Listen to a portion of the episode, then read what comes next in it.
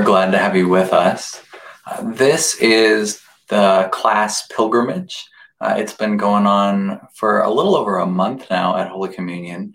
It's our class for newcomers and folks that are seeking, and uh, we're talking about various topics in the uh, work of the church and the life of the church and what it means to be part of the Episcopal branch of the Jesus music, mm-hmm, Jesus movement. Uh, my name is Mike. I'm the rector of Holy Communion, an Episcopal church in University City. Uh, and today we're going to be talking about two things that may seem a little funny to hold together, but I think that they actually help hold one another together. And those two things are the structure of the Episcopal Church, uh, who we are as a church, and prayer. So I'm going to walk you through a set of slides today. I hope that's okay. Um, we're going to be talking today about the church as a community of common prayer. The church as a community of common prayer. So, the first thing to know is that for Episcopalians or Anglicans, uh, this language of common prayer is specific. Um, it comes from our Book of Common Prayer. Uh, you can see a stack of books of common prayer here. You'd often see a stack of books of common prayer like that uh, in uh, an Episcopal church. But in the Episcopal tradition, when we talk about common prayer, we're talking about this idea that um, we came about just after the advent of the printing press as a denomination in our current configuration. And it became an important part, we'll see, that the people could hold their prayers together in common. Uh, that the priest could say, We're going to turn to page 355 and begin the service of Holy Eucharist. That we hold our prayers in common. Where when we say common prayer, we mean that in the sense that we are a tradition that has a specific book called the Book of Common Prayer, but it means that our prayers hold us together in a specific way. Uh, in the Anglican or Episcopal understanding, we don't have a shared dogma or we don't have a shared set of teachings really that hold us together in the same way that our prayers do. So, we're going to be talking about prayer as that which holds us together and the structure that on which that common prayer sits today. So let's do a little bit of background on Anglicanism. When we talk about Anglicanism, when we talk about an Anglican way of praying or an Episcopal way of praying, what do we mean? Well, Anglican in Latin just means English. And there are lots of ways and places to date the beginning of the English church, the Anglican church, but certainly one of them, and a really prominent one, was what was known as the uh, English mission. Pope Gregory the First, the first Benedictine pope, the first monastic pope, uh, sent Augustine of Canterbury, another Benedictine, another monastic, off to England. He wasn't of Canterbury yet. He became of Canterbury when he got there. Uh, and he said something really interesting and specific that some say gives you a little bit of the flavor of Anglicanism, even right from the beginning. In his letter to Augustine, Gregory I says, the temples of the idols in that nation ought not to be destroyed. But let the idols that are in them be destroyed. Let holy water be made and sprinkled in said temples. Let altars be erected. That may seem like a kind of funny thing, but for Anglicans for centuries, there has been this sense in which part of what our tradition is trying to do is to be Christianity in a specific context. That is to say, to hold together the common language and symbols and culture and the tradition. Tradition in one hand, culture and language and symbol in another. And it's from the very beginning of this way of doing Christianity that something like that has been going on. So, one of the ways to understand Anglicanism, one of the ways to understand the Episcopal Church is at its best, it's trying to simply be tradition in context. Tradition in context.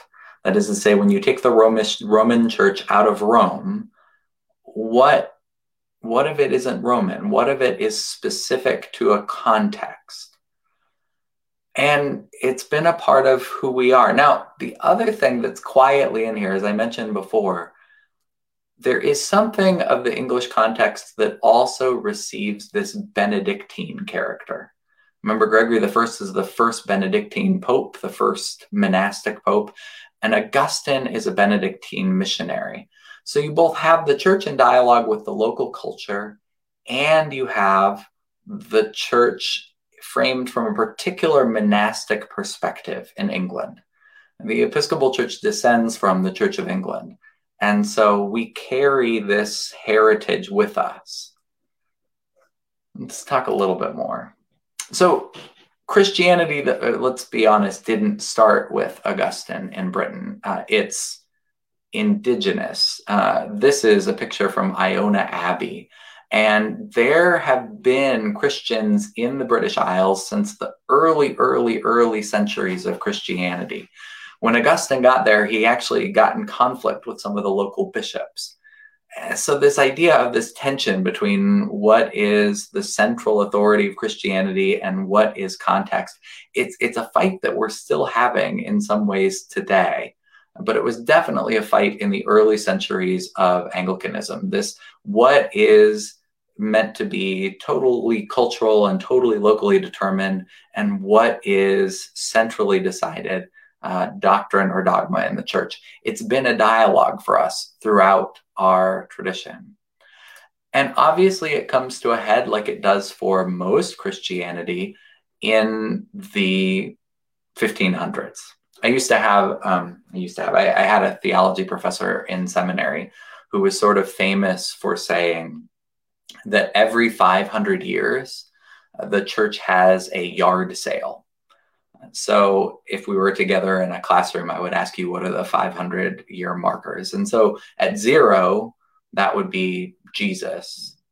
At f- around 500, that's when you have the formulations of the faith, the Nicene and Chalcedonian Creed, the um, the establishment of Scripture uh, really gets solidified by 500. But those first 500 years are really about like what are the scriptures that hold us together? What are the formulations of faith, like the creed? And you jump forward 500 years to a thousand. A thousand AD is about the time when you see the schism between the East and the West, between the Orthodox in Constantinople and the Catholics in Rome. The Great Schism, they called it. 500 years later, in 1500, the Reformation. Uh, now, what's interesting about that is then you jump 500 years and where are we? Except you know the century that we're in right now. So that idea of five every 500 years the church has a yard sale. I, I think uh, that uh, professor dyer bishop dyer had something there. But certainly 500 years ago uh, the reformation and king henry viii is a major turning point for our faith. Uh, the episcopal church as i said descends from the Church of England. It's that famous bit about Henry VIII, I am, I am. Henry wanted a divorce from Catherine of Aragon and ended up separating the Church of England from the Church of Rome in order to get it. There's other pieces to this, though. It's not just about sex and marriage. Uh, the Reformation in England had a lot to do with that question about local versus central control of doctrine and even property and politics. Henry wanted to be able to determine who his wife was going to be, in part because he wanted to be able to determine who his heir was going to be. He wanted to be able to pass on his lineage as the king. And the Pope was, by preventing a marriage, interfering in the local politics of England. There's also a financial dynamic as I said, Augustine and Gregory were both Benedictines. By the time of the English Reformation, one third of the land of England was held by Benedictine monasteries. Now, whether Henry was justified in going and taking that land is a big question around history, but there is a particular Benedictine monastic character at the time of the Reformation. And many of those Benedictines came along with Henry. many of the early bishops in the Church of England had been Benedictines. And so there is this Benedictine character that's in the background for Christianity in England, kind of generally. So you've got this tension what is local, what is contextual, and what is central, what is the authority, what is the tradition, and this question of Benedictine right in the midst of the Reformation. Now, when Henry reformed the church, it happened in a way that was different than what happened on the continent. Unlike with Luther, unlike with Calvin, there wasn't a central doctrinal point apart from this question of local control or not that really drove the English Reformation. We'll get to that in a minute, but it's important to know there was no, you know, like, uh, there were no particular doctrinal, there weren't any theses nailed to a door. There was this quite ongoing question of local versus uh, foreign control of the church that was at the heart of Henry's Reformation. But for Anglicans, there is a central character, not as strong of a central character as a Luther, as a Calvin. But when we talk about prayer, somebody who is as influential, I would argue. And that was Thomas Cranmer. And Thomas Cranmer was made the Archbishop of Canterbury. So after Augustine, Canterbury becomes uh, the heart of the Church of England. And the Archbishop in Canterbury is a Lord spiritual in the House of Lords, but is also seen as the first among the equals of the um, bishops. And so Cranmer gets elevated from relative obscurity into this post. And there's a lot to say about uh, where he is. There's been a lot of debate about how reformed he was, who he really followed on the English continent. Um, but one thing that's indisputable was that Cranmer was a poet and he cared a great deal about prayer happening in the language of the people. And so Cranmer is the uh, architect of the first prayer books, taking what were the little books that the priest had to get through the services, to get through the offices, and putting them to the printing press, giving them to the people, and putting them in the common language. I wanted to share just one of my favorite Cranmer prayers. Cranmer took a bunch of the Latin and translated it. He also wrote quite a bit of his own. And this is one of my favorite Thomas Cranmer prayers.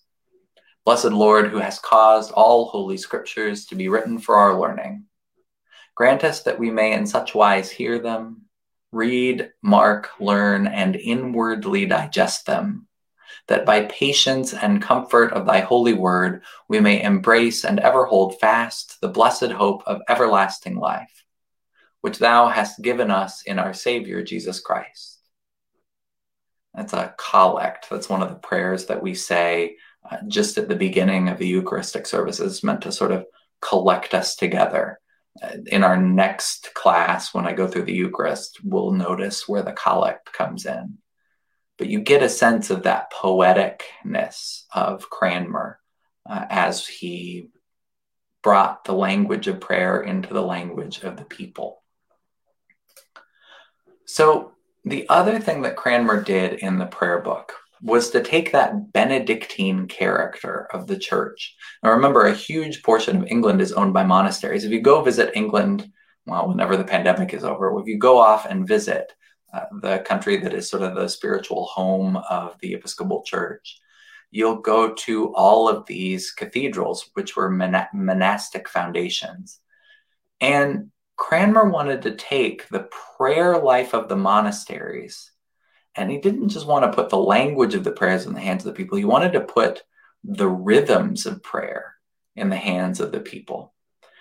And one can question how realistic Cranmer was being, but Cranmer tried to distill down all of the services that would happen in the monastery and put them in the hands of the people in the Book of Common Prayer. It's been said that in Cranmer's dream world, uh, the church in the village would have been the place where everybody started and finished their days. Everybody would have gotten up, had their breakfast, gotten the cows out, and then gone off to church for morning prayer, would have gone back out to the fields, come back for noonday prayer, would have gone back out to the fields, come back for evensong, and then you might have said compline at home. But in the monastic office, there, there are several different versions of the monastic office, but in a very big, and this is uh, the the rhythm of the Trappist monastery in Kentucky. Uh, you wake up early, early in the morning for vigils, and then you come back to the chapel at 6.30 for lauds then you might have eucharist. Um, then it, there's another office you go back to the chapel at 8.30 in the morning you come back for at noon another one at 3 another one at 6 and then right before you go to bed you go to the chapel again. Cranmer had this idea that the common working person couldn't go to the church that much but that every day might be shaped by a rhythm of prayer our Book of Common Prayer in the Episcopal Church starts with morning prayer. If you open up, once you get past the index, the table of contents, you're going to find morning prayer as the beginning of the Book of Common Prayer. Cranmer wanted this to be part of our daily rhythm. The Book of Common Prayer often offers this idea of a rhythm of prayer that is in the hands and in the language of the people. And it's the 1979 Book of Common Prayer. So Cranmer gives us our first prayer book. There have been at least six since then. The current one for the Episcopal Church was finished in 1979.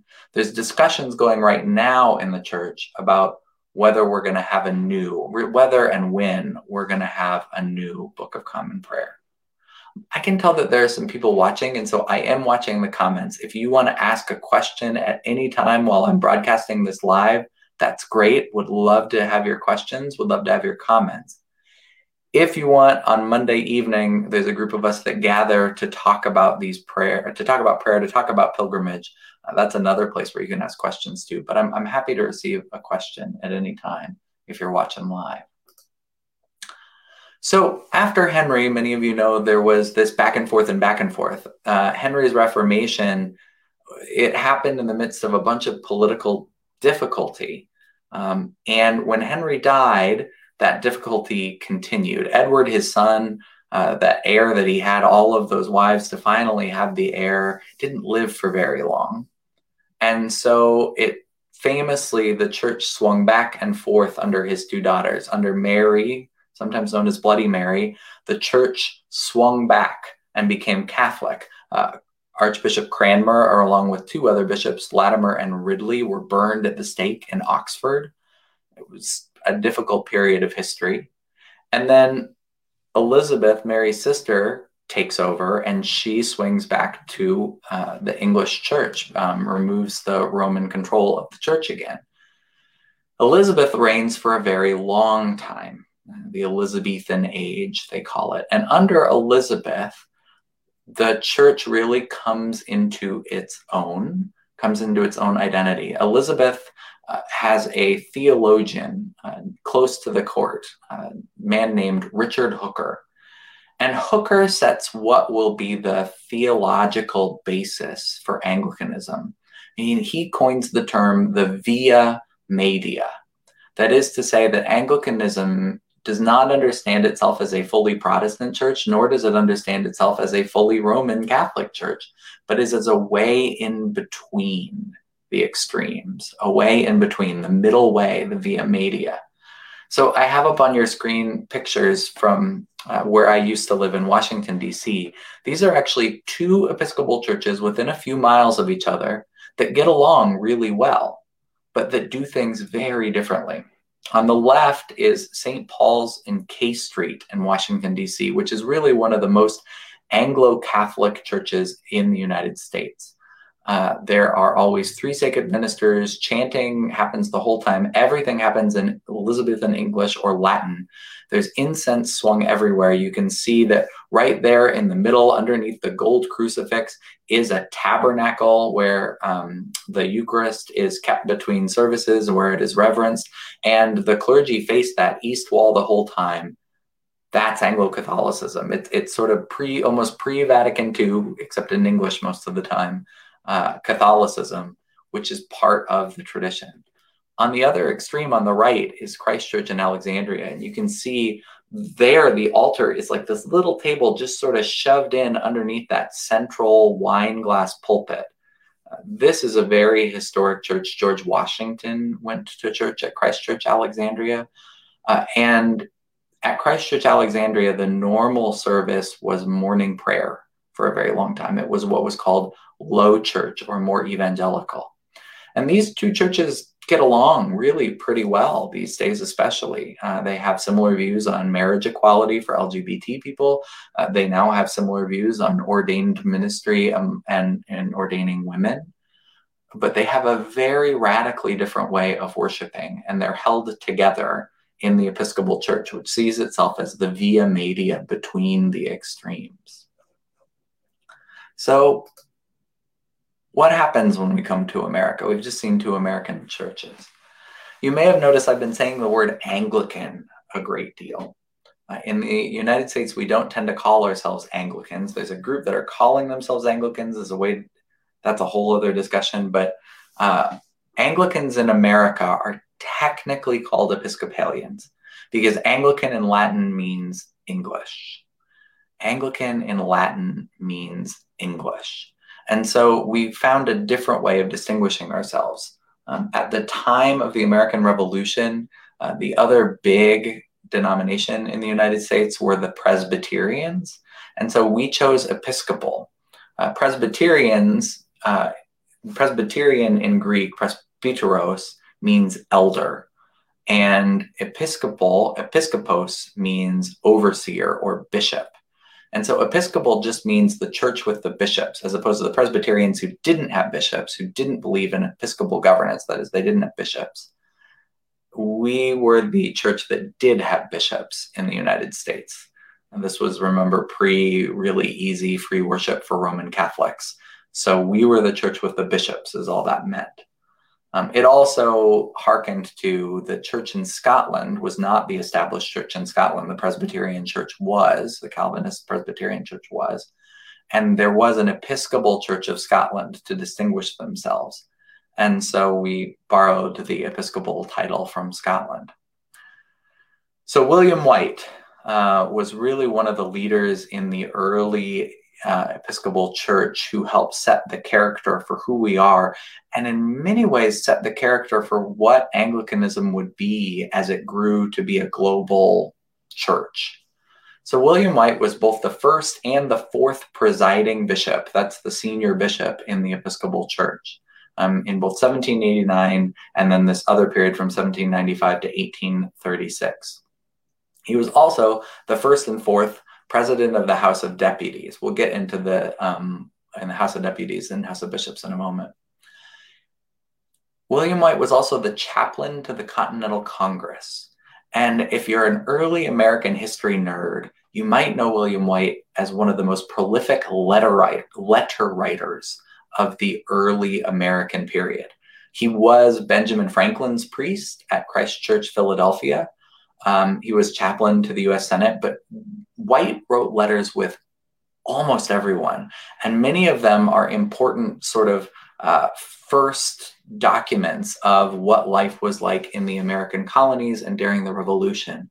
Uh, his writings with George Washington, with Franklin, with many others help us get a sense of what was going on in folks' minds at the time. And you can still visit his house if you go to historic Philadelphia. But William White, when it comes to the church, had a really important role. And there's another bishop that often gets quoted uh, from the life of the early Episcopal Church. He actually, this other bishop even appears in the musical Hamilton. Uh, his name is Samuel Seabury. He was the first bishop in the Episcopal Church, the first bishop of Connecticut. Uh, but I would argue that William White actually sets more of the character for what the Episcopal Church is about. And partly because he's a revolutionary, partly because he's not like Samuel Seabury in Hamilton, is very sadly talking about how they should um, bow to the king. William White's a revolutionary, and he's got the capacity to imagine um, what a future church could look like. And for Episcopalians, this sets us up for a new phase in our life as a church. And I want to read you just a quote from William White describing what the church ought to be like. The power of electing a superior order of ministers ought to be in the clergy and the laity together, they both being interested in the choice. In England, bishops are appointed by the civil authority, which was a usurpation of the crown at the Norman conquest, but since confirmed by acts of parliament. What he's saying there. In England, in the Church of England, even to this day, uh, the there's a Crown Appointments Commission that selects bishops. Uh, officially, bishops are selected by the Queen or the King, whoever's the, the ruler of England at the time, the, the um, monarch at the time, selects them officially. They've deputized that out now. But in the United States, William White restores us to the early church tradition of electing our bishops. We elect our bishops. And that actually, when he does that in the American church, uh, that sets a tone for what Anglicanism will largely become outside of England. That is to say, that we have a democraticness to us. So in England, you have this question of what is context, what is tradition. Uh, there's also this Benedictine character in Anglicanism. In the United States, the Episcopal Church has a revolutionary character and brings with it this question of democratic government.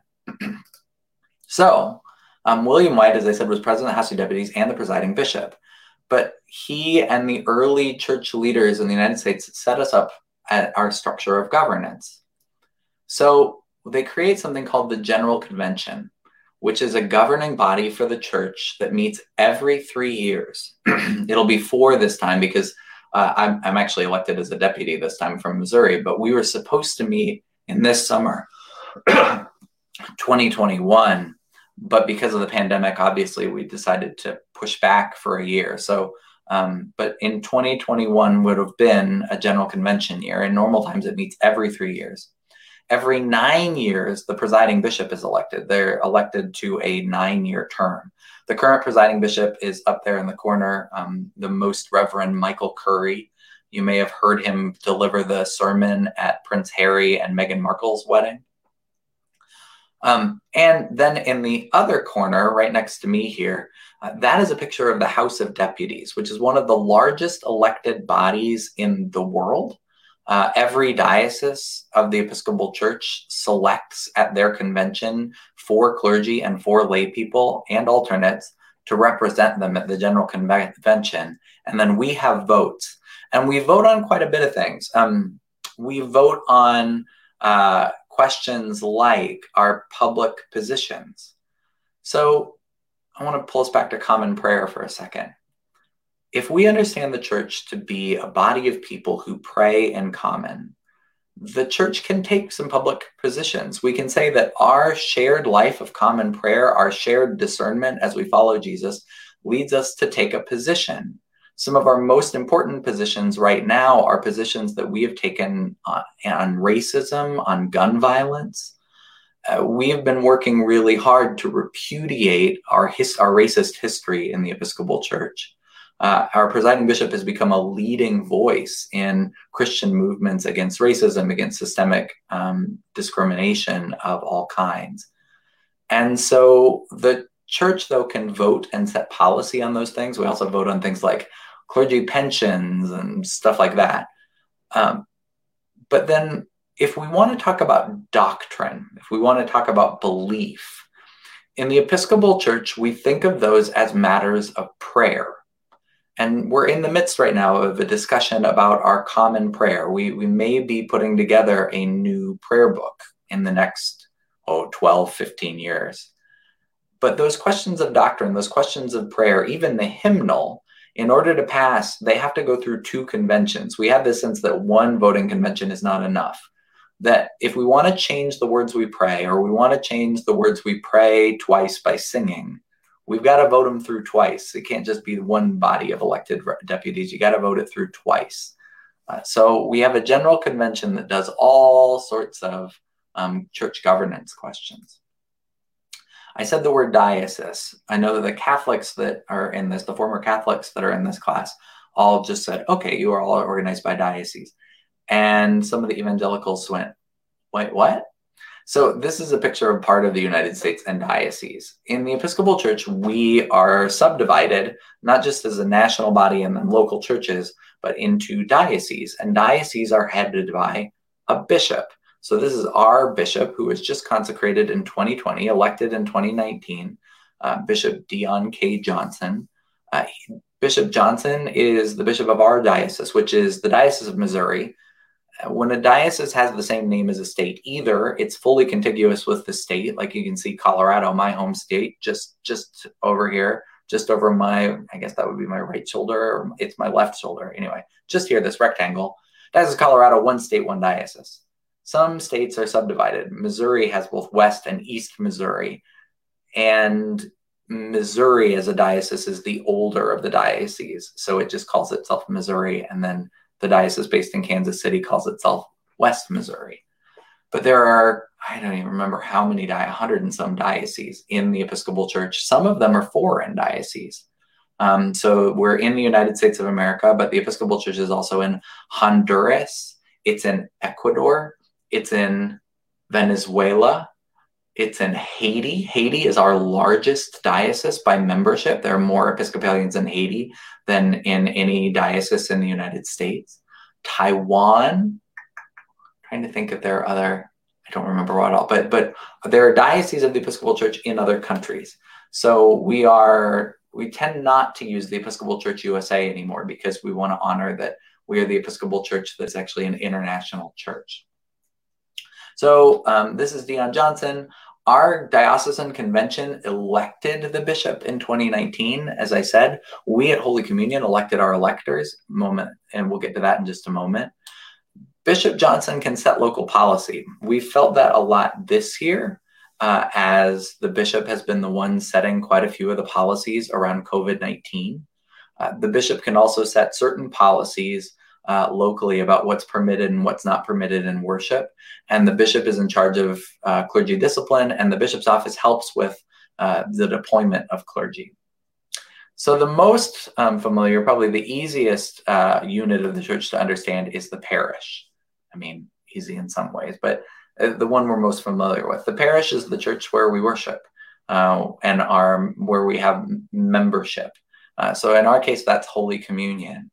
Um, to be an official member of the Episcopal Church is tricky because it's it's really a question of voting membership. So technically, to be a member, to join the Episcopal Church, you have to be a communicant in good standing, which means that you're 16 years or older, you've been confirmed um, by the bishop or received if you were confirmed in another tradition, and you've been to the Eucharist at least three times in the last calendar year, and your letter of membership is at a church. So if you are a member of another Episcopal church, you won't actually be a member of Holy Communion until you request that your membership be transferred. Uh, that's true if you were in ELCA, Lutheran, or some of the other churches that we're in communion with as well. You can just transfer your membership. If you're a pres- if you grew up Presbyterian and you want to become a member, you would need to be received into the church by the bishop. Um, same actually goes for the Roman Catholic Church because we're not in full communion. And so we would need to have you be received by the bishop.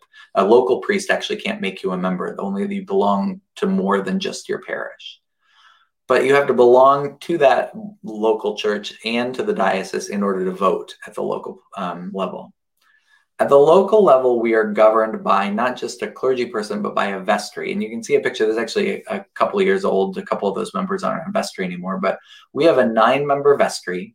Um, and they govern the church. They're actually the, the nonprofit board in charge of uh, finances and, and all sorts of things. Uh, they are elected by the annual meeting, which just happened last Sunday uh, the 31st of January for us. And that's me at the annual meeting standing out in the snow. We had to have it in the parking lot uh, because of the way our bylaws were written. But the vestry is elected by the annual meeting. The vestry, when there's an absence of a rector, if I were to take a job in another church or um, if I were to retire, the vestry is also in charge of the process to call the new rector. But once the rector is in place, the rector has tenure. So there are specific things that a rector can and can't do, um, specific things around money and sex and, and discipline and things like that that a rector can't do. But the rector has an acad- certain academic freedom to preach. So the vestry can't just get rid of a rector because they don't like the sermons. All the rest of the staff in our system serve at the pleasure of the rector. So we're in the midst of calling another priest at Holy Communion after our assistant rector, Lori Anzalotti um, took another call to be the vicar of a church in Eureka. And right now, I'm, we just finished receiving applications. It's technically my call. Um, that person will serve at my pleasure, but I am consultative. So I've got a few members of the vestry who will be joining me in the interviews and will be helping me make the decision. Uh, but I wanted to give you a little bit of a sense of the structure the big news in the Episcopal Church is you have a vote. You have an important vote that matters, not just the vote with your feet, do you show up or not, but your vote actually matters and who is elected. And not just at the local vestry, but you also elect the represent, representatives to diocesan convention. So our annual meeting in 2019, it was a big deal to elect those electors because they got to vote on who was going to be the next bishop, um, which just, as I said, happened in 2019. So, to make things more complicated, in the Episcopal Church, as I said, we're descended from the Church of England. We're also still in relationship with the Church of England. Uh, the break off of the Episcopal Church in the United States in the early colonies was the, well, after the Revolutionary War in the early American period, was the first time there was an autonomous church separate from Britain. And it began something known as the Anglican Communion. So the Episcopal Church is fully autonomous. Uh, we make our own decisions together in General Convention. In recent years, we've felt that autonomy because the Episcopal Church, along with a few other churches like the Church of Canada, the Church in Scotland, has been ready to move on LGBTQ inclusion faster than some of the other provinces, other autonomous churches of the Anglican Communion. And what we have figured out is we really are autonomous. We can make those decisions at the level of the churchwide level. So we are in relationship with the Archbishop of Canterbury, the first among equals. Uh, we're in communion, but we are not governed. Um, the Archbishop of Canterbury has a certain moral authority, can preach sermons that folks tend to listen to, but cannot tell us not to do something or to do something. That has to be decided by our general convention as a church, by, you know, with the leadership of the presiding bishop and the president of the House of Deputies. All of that though is in this we're in this funny tension with the anglican communion. Um, what's interesting is we are a colonial church. Uh, i'm going to say a bit more about that history in a moment but because of the particular history of british colonialism and because of the evangelical history of the church in the colonial period and later we are actually the third largest body of Christian believers in the world. So the largest is obviously the Roman Catholic Church. After that, if we were all together, I would ask you to guess. Anybody want to put a guess in the comments? The second largest church is the Orthodox Church. It's the Orthodox Church. So the Greek Orthodox, the Russian Orthodox. But after that, it's the Anglicans not the Lutherans, not the Baptists, not the Methodists. Globally, Anglicans are the third largest church. There are about 85 million Anglicans around the world, a huge portion of them in Africa. And the other thing that we found, besides that we're autonomous, is that our bonds are stronger than our attempts at schism we both have not figured out a way for the wider church to discipline mem- member churches like the Episcopal Church. There were some that really wanted to discipline the Episcopal Church, but we've not been able to break up our, our bonds either. Even though there were um, bishops consecrated to form alternative churches in the United States, even amidst all of that, we have found that our common prayer as Anglicans is stronger than attempts to break us apart which is just an interesting moment to be an Anglican. There's been a lot of press in recent decades about the Episcopal Church and its relationship to the wider Anglican communion. But part of what we found is our tradition of praying together seems to be stronger than attempts to divide us. So let's pull back. All of that structure means that we are never alone when we pray. In the midst of a pandemic, that may be one of the most important points to land on. We're not alone when we pray. Even if we're praying alone, you know, as Jesus says in our closet with the door shut, we are part of the common prayer of the church. In the prayer book, there are, um, and we'll go through on Monday night a little bit how to access these, but offices that if you follow the rhythm of the office, if you pray morning prayer, if you pray evening prayer, if you follow along with the daily scripture selections, um, which are in a calendar in the back of the Book of Common Prayer, or helpfully on the pilgrimage page um, or on our recommended resources page for Holy Communion. We've got a link to a, an app from Mission St. Clare that'll just put the prayer offices and the scriptures for the day right there in your phone or on your tablet. So you don't have to go searching through three books. But you can go searching through three books. I am often searching through three books when I do morning and evening prayer. But there is this way that we are all held in common by our rhythm of daily prayer. Um, we're getting close to Lent. You might think about the daily office as a discipline for Lent, as a way of entering in. There's a cycle of scripture for Sundays. You've noticed on Sundays that the clergy don't get to pick their readings. There's a cycle of scripture for every day that goes with the cycle of prayer. And there's also a cycle of saints. There's actually several cycles of saints right now because the Episcopal Church, in all of its wisdom, hasn't been able to choose which set of saints calendars um, is our saints calendar right now. So you have options. You have a lot of holy people to choose from right now. We pray together first in the Episcopal Church. The rest really is just details. We pray together first. The other thing that I will say about Anglicanism and this tension, but I think it's a prayerful tension, is that because of our history, because of the difficulties of our history, there's an invitation to comprehensiveness. I mean, often that has been taught as, you know, what I showed on a slide earlier high church and low church, more Catholic, more evangelical uh, that you can bring Mary and the saints and the rosary with you and come into the Episcopal Church as a Catholic, and you can bring guitars and hands raised and amens to sermons. Um, you can bring those with you into worship as an Anglican. You don't have to let go of the prayer traditions that have meant something to you. But that's not just what we mean by comprehensiveness we have held together difficult tensions high church, low church, Republican, Democrat.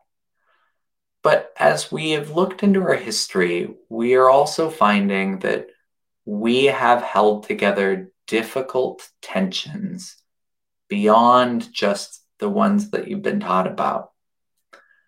The Episcopal Church, it I want to say it's come to light, but it's not even it's not even we're owning the fact of our history in some new ways. We were the majority slaveholder church. That is to say, the majority of slaveholders in the American South were Episcopalians. I want to let that sink in for a second. The Episcopal Church is often associated with sort of the country club church, the, the old money church. We were also the majority slaveholder church.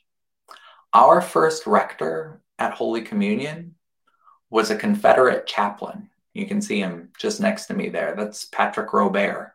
Uh, Robert was a Confederate chaplain. He served in the Confederate Army before moving to St. Louis after the war and becoming the rector of Holy Communion. Uh, Dr. Robert and I actually went to the same seminary. He was a graduate of the Virginia Theological Seminary which was captured really quickly after the beginning of the Civil War. The buildings at VTS uh, actually served as a Union hospital. Uh, the football field served as a graveyard for Union dead before they were moved to Arlington Cemetery. And Walt Whitman was a nurse at the Virginia Seminary Hospital there. Um, but Robert was a graduate of Virginia Seminary, was a son of the South, and was a Confederate. We also, though, we also have been historically a black church. Our Methodist sisters and brothers, when um, when there were there was more uh, emancipation, when toward the beginning of the life of the Episcopal Church, uh, made the decision not to at first ordain African Americans. The Episcopal Church made the opposite choice. Coming up in a few days, we celebrate the feast of Absalom Jones, the first African American Episcopal priest. And from the early days of the Episcopal Church, we had Black churches. Our presiding bishop, Michael Curry, though, elected just a little while ago, within the last nine years, trying to remember the exact year, it was 2015, I think.